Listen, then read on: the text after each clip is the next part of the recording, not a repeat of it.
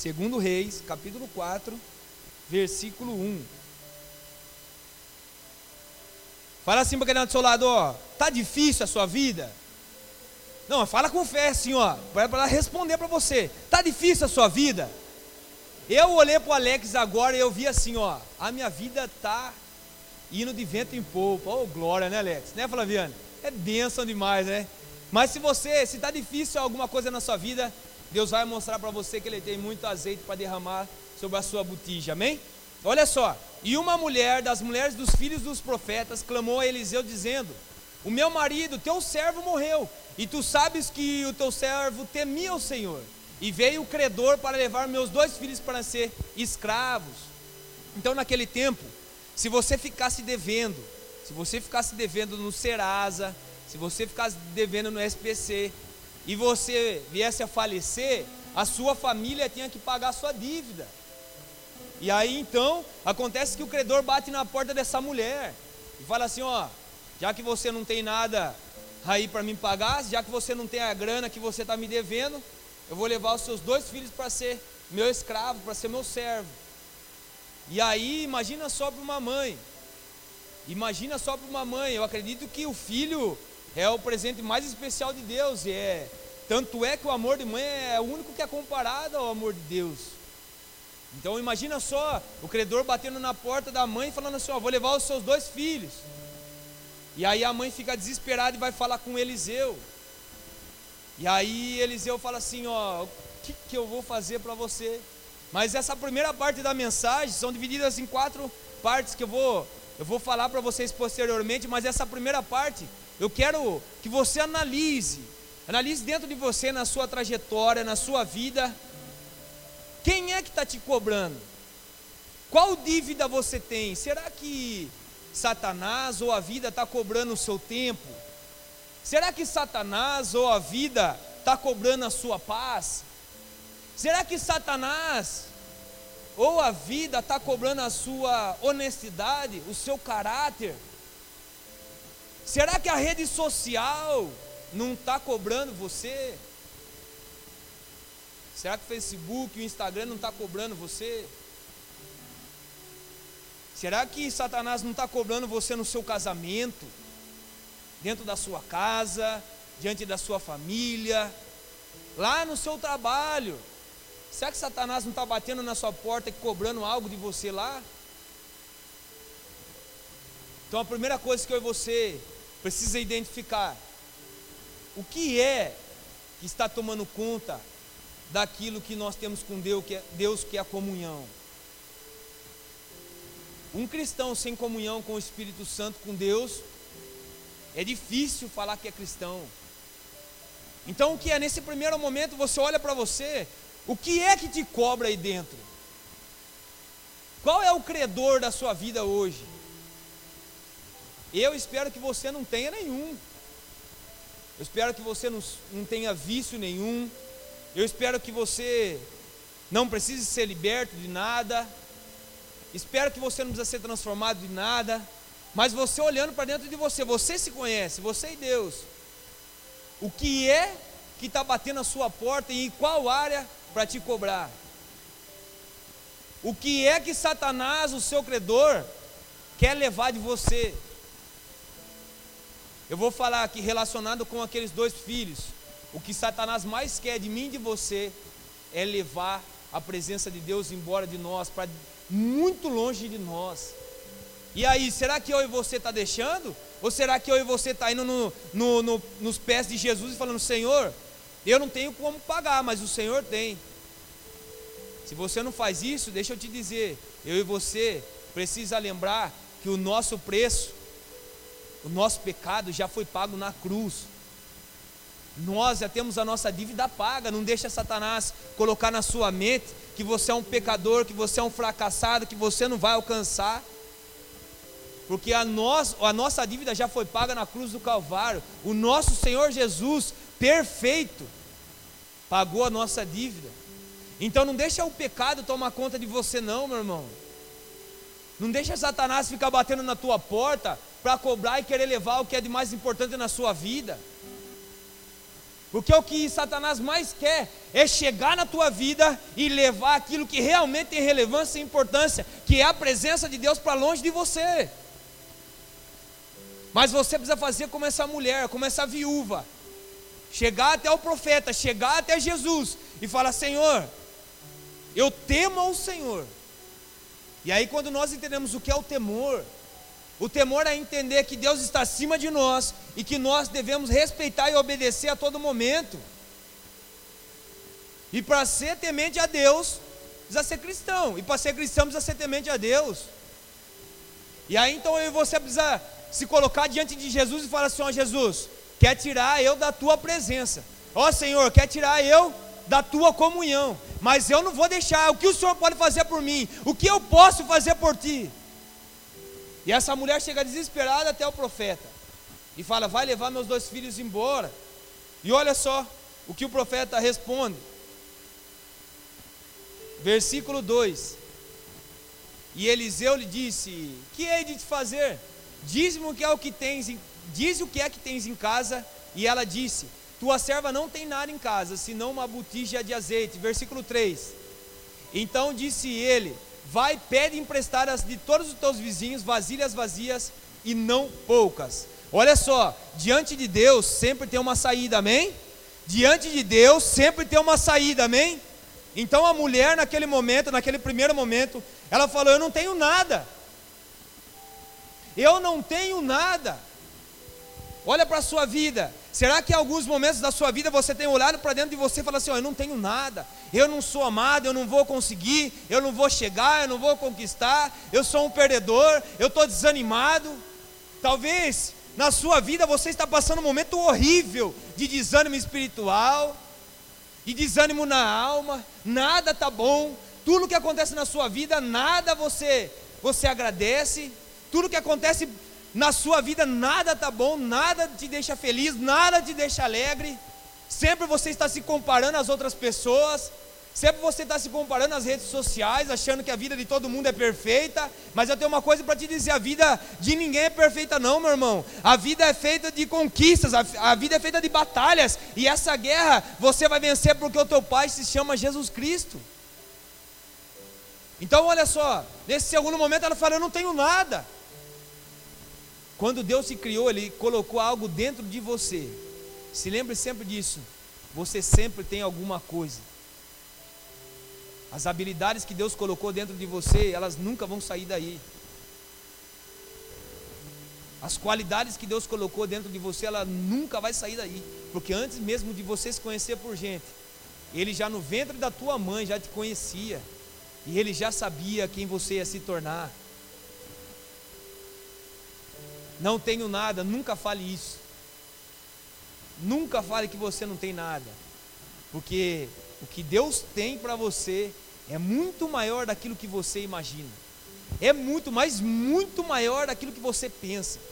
É abundantemente mais daquilo que você pode imaginar. O que Deus tem para você é algo tremendo e maravilhoso do céu. Se eu sou você, eu glorifico a Deus por isso.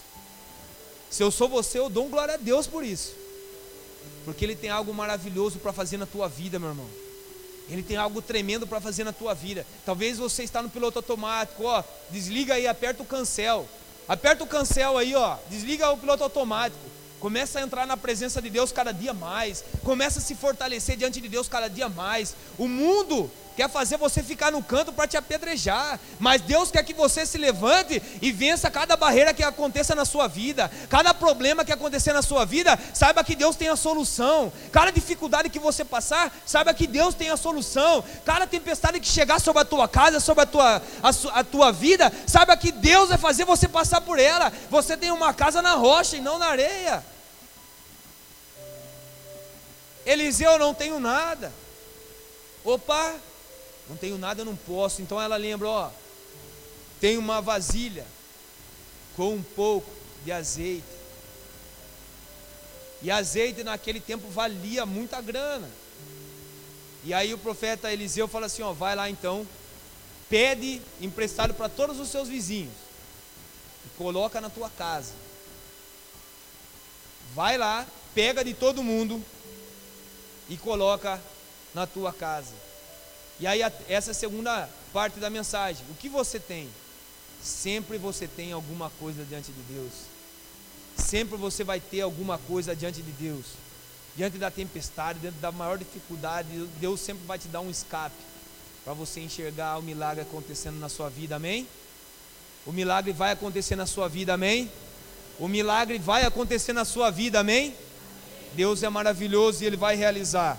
Olha só, a terceira parte, versículo 4. Então entra e fecha a porta sobre ti e sobre os teus filhos, e deita o azeite em todas aquelas vasilhas, e põe a parte que estiver cheia. Olha só, deixa eu falar uma coisa para você. Talvez Deus está te chamando você para entrar no teu quarto, fechar a porta, ajoelhar e começar a falar com Ele. Talvez Deus quer revelar algo para você que vai mudar totalmente a tua geração, a geração dos teus filhos, dos teus netos, mas Ele quer te usar. Então, ó, fica muito, muito prestando atenção naquilo que Deus vai fazer na sua vida. Fica muito atento naquilo que Deus vai revelar para você. Olha só, para essa mulher, ela teve que fazer a terceira, o terceiro passo dessa mensagem, ela teve que obedecer. Meu irmão, um cristão sem obedecer aquilo que Deus fala, não dá certo. Um cristão que só quer fazer aquilo que dá vontade, não dá certo, não vence, não chega, não alcança, vive desanimado, vive tropeçando, vive com a cabeça olhando para baixo, vive com os olhos abatidos, vive com a alma angustiada. Mas o cristão que obedece à palavra do Senhor, ele vive de fé em fé e de glória em glória.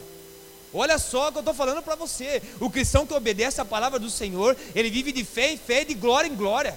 Quer ser cheio da glória de Deus?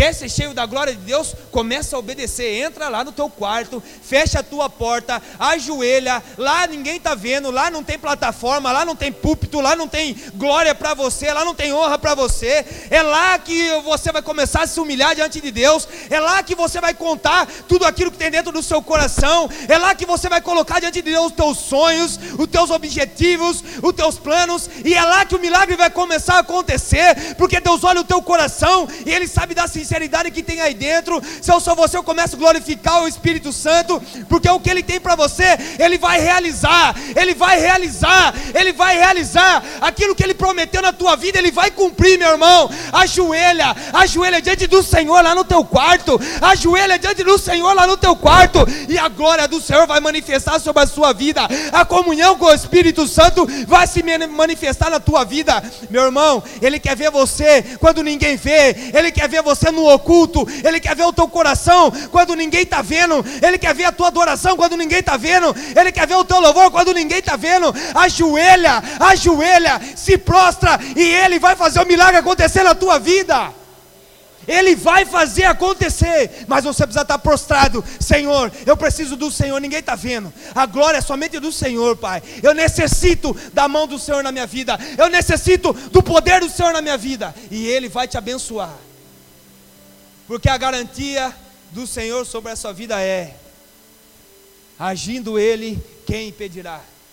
Não, talvez você não entendeu. A garantia do Senhor na sua vida é: agindo o Senhor, quem vai impedir? Vai acontecer, meu irmão. Não tem quem possa impedir, não tem Satanás. Satanás já está debaixo dos teus pés, porque aquilo que Deus te dá, Ele vai continuar cumprindo, Ele vai fazer você feliz, Ele vai fazer você conquistar. Agindo Deus, ninguém pode impedir. É maior aquilo que está com você do que aquilo que está no mundo. Não deixa Satanás colocar no seu coração que você tem que dar aos teus filhos. Não deixa Satanás colocar no seu coração que você tem que dar a presença do Senhor, que você tem que ficar longe da presença do Senhor, que você tem que perder a comunhão com o Espírito Santo. Olha só, Eliseu fala assim: ó, vai lá, Entra no teu quarto, pega todas aquelas vasilhas, todas, e começa a encher, e começa a encher, e começa a encher. E a mulher, naquele momento, acredito que ela teve fé, porque ela estava no Egito, meu irmão. Ela estava prestes a perder aquilo que ela mais amava, que eram os filhos. E eu tenho certeza que o que você mais ama é a presença do Senhor, amém? Então você pode estar desesperado, e vai estar porque você não quer perder a presença do Senhor. E aí aquela mulher entra no quarto. E ela pega os filhos dela e fala: Ó, Você vai passando e eu vou enchendo. Então o terceiro passo, ó, primeiro você precisa temer a Deus e identificar o que é que está te cobrando, o que é que está tirando você da presença do Senhor. Segundo, o que é que você tem aí? Sempre você tem alguma coisa. Deus já colocou algo dentro de você. O terceiro, obediência, diante do Senhor. Quando um profeta ou Deus falar alguma coisa para você, vai lá e cumpre. Vai lá e obedece. Vai lá e faz. Não tenha medo, não, porque se Ele te mandou, Ele vai te capacitar. Se Ele falou, Ele vai realizar. Ele precisa só de você como instrumento dele. Meu irmão, não deixa passar a oportunidade, porque se você não fazer, o outro vai fazer. E se você não for abençoado, o outro vai. E se você não viveu o sobrenatural, o outro vai viver. E se você não viveu o milagre, o outro vai viver o milagre no seu lugar. Não deixa a oportunidade passar, não. Seja um ministro da palavra do Senhor aqui na terra. Viva conforme a vontade do Senhor aqui. Não tem nada mais importante do que a presença do Senhor na nossa vida. A presença do Senhor ela nos transforma. Ela traz espírito de coragem, de moderação. Os frutos do Espírito Santo têm que estar instalados na nossa vida. E aí a mulher então, ela fala assim: agora chegou a hora. Agora chegou a hora de eu ver se realmente esse Deus aí faz. E aí eu garanto, fala assim, quem está do seu lado, será que Deus faz mesmo? Fale com fé, será que Deus faz mesmo? Eu garanto para você uma coisa, ele nunca falhou com ninguém. Você acha que ele vai falhar com você mesmo? Ele nunca falhou com ninguém. Você acha que ele vai falhar justo com você, Ronaldo? Juninho, ele nunca falhou. Você acha que na sua vez ele vai faltar? Ele vai esquecer? Ele vai falhar? Eu não vou ir, eu não vou chegar a tempo? Na hora certa, Deus chega. Você só não pode faltar do compromisso, porque Ele nunca vai faltar. Ei, a presença do Senhor, ela é feita de muita unção. E um crente sem unção é um crente desarmado. Um crente sem o azeite do Espírito Santo é um crente que não tem discernimento espiritual e qualquer coisa leva e faz aliança com qualquer um e entra em negócio que não é para ele entrar.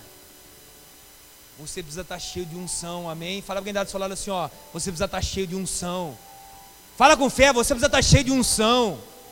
Cheio de unção, um crente cheio de unção, ele alcança tudo aquilo que Deus tem. Olha só, versículo 6 e 7.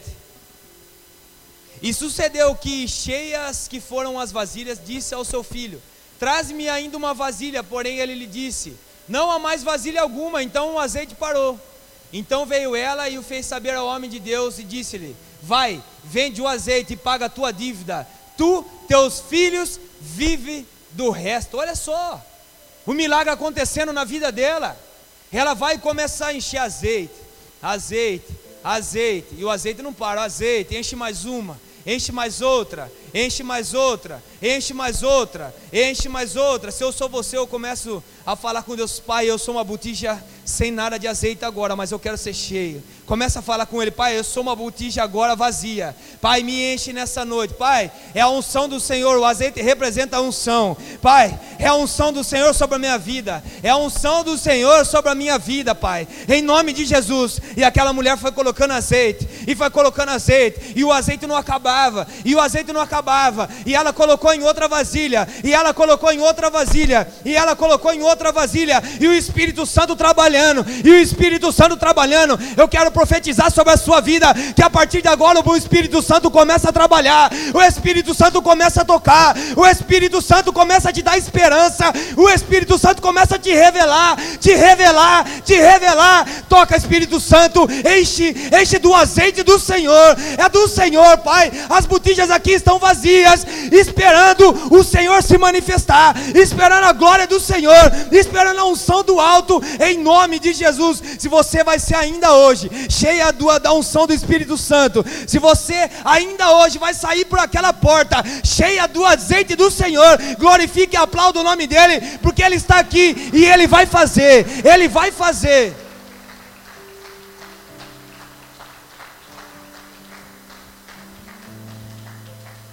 Olha só, O milagre para acontecer na sua vida só depende do seu ato de fé.